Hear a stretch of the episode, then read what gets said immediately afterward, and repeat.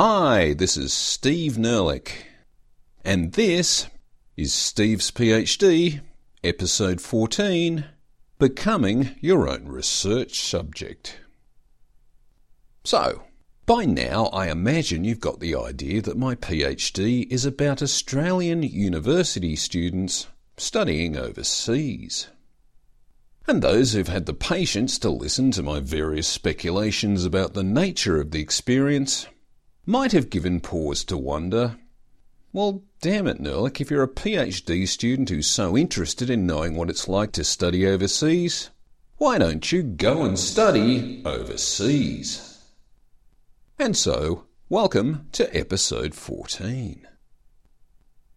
An email had gone around the university.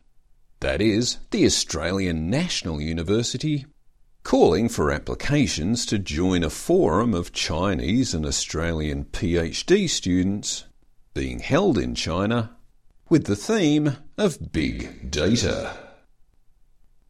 Now, I certainly work with data, that is, student data, but whether I do big data is a bit unclear, since what people mean by big data is also a bit unclear. So I just let it go. But then the email came around again.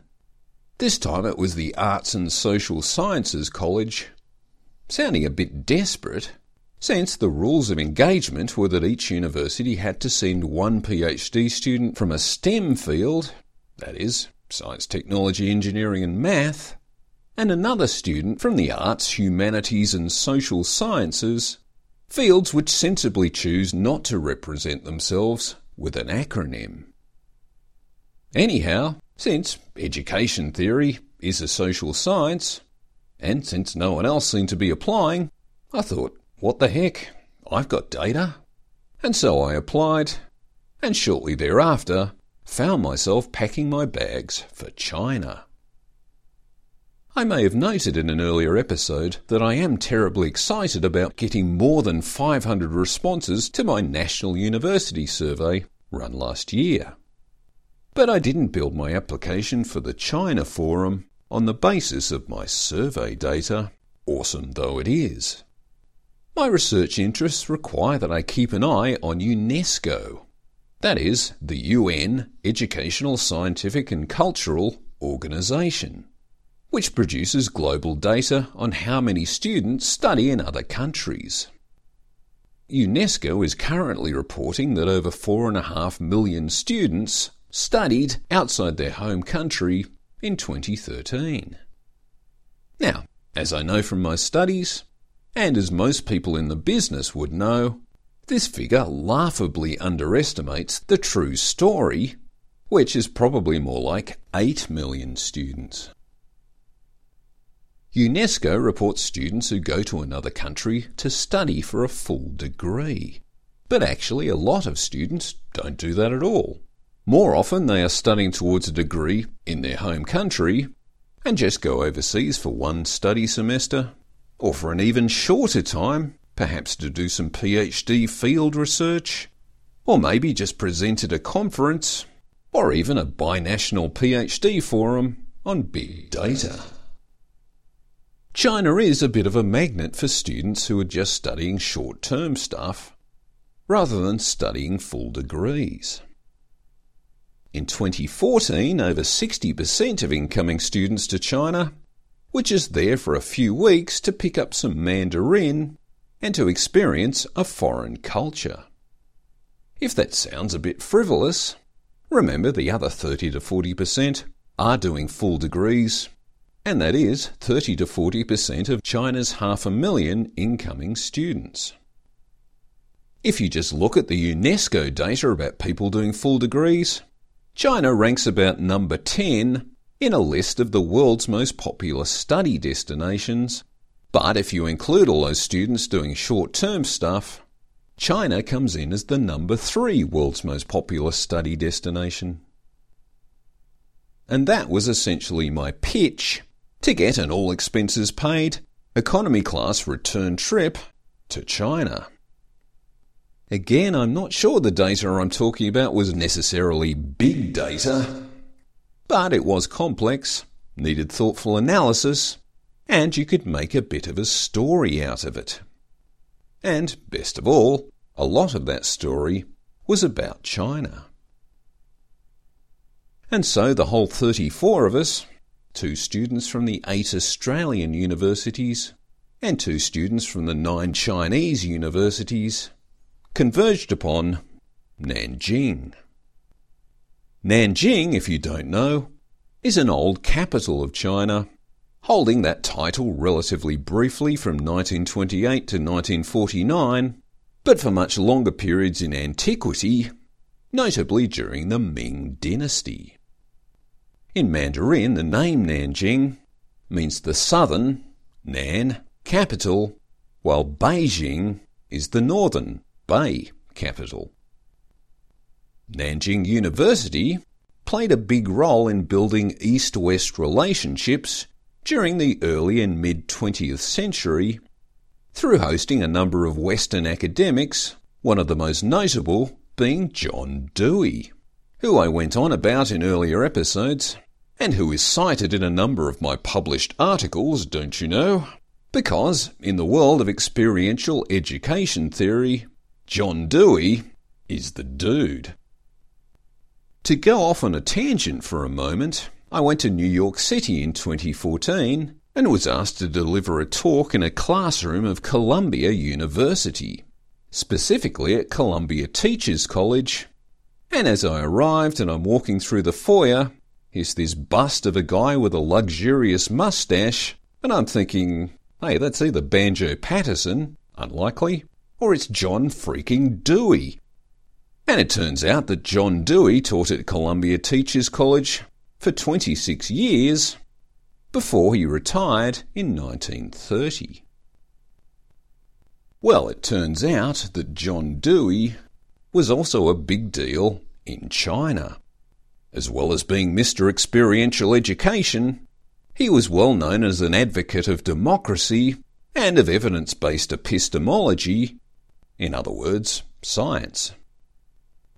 So he did a sort of China lecture circuit from about 1938 to 1942 during a brief period where mainland China was the Republic of China before it became the People's Republic of China in 1949, while the remainder of the old republic retreated to Taiwan.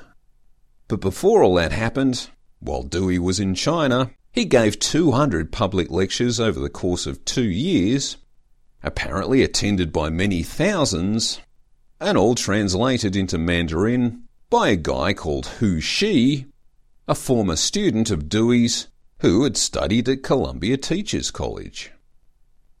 In his China lectures, Dewey talked about the value of democracy and of science and of education, pushing across the idea that if China really wanted to revolutionize itself, it could do so through public education rather than the usual approach of people running about in mobs firing off guns.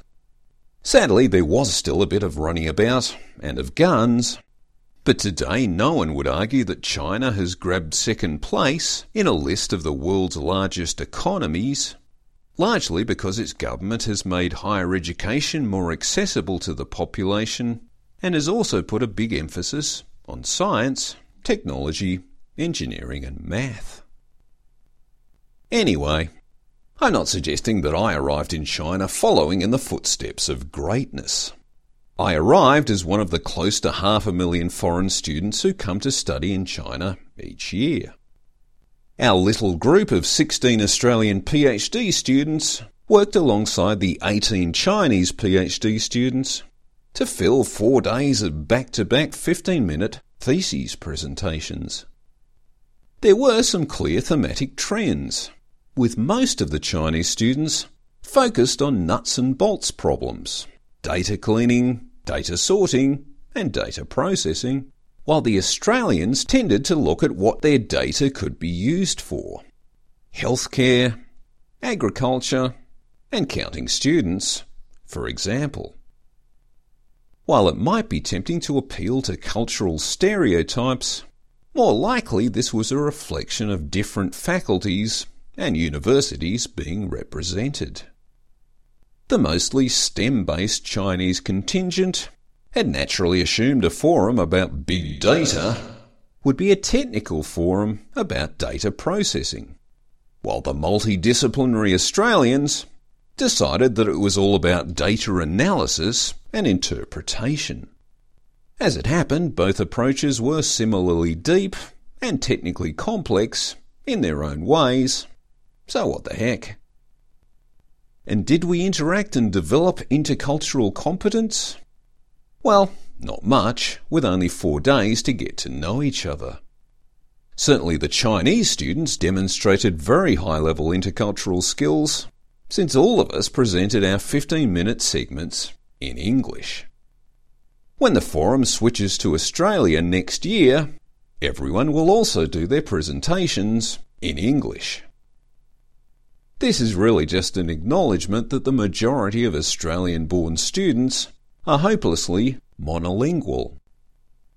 Sure, we can liaise and collaborate and synergise like anyone else, as long as you don't mind doing it in our language.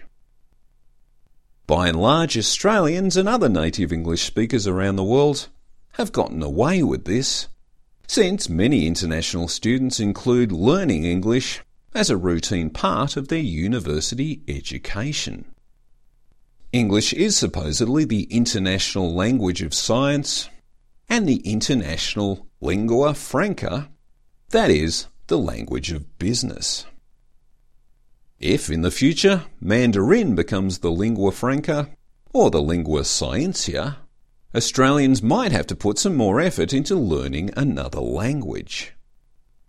But who knows? In the coming decades, we might all have Babel fish stuck in our ears, or some more mundane technological solution not only made in China, but also invented in China. Ah, oh, and remember my thesis by publication that will need six separate papers? To recap, I published two, submitted two, and have two left to write, one of which will of course be on my totally awesome survey results. And the other? Hey, you know, I think it might just be on China. Steve Nerlich, PhD candidate.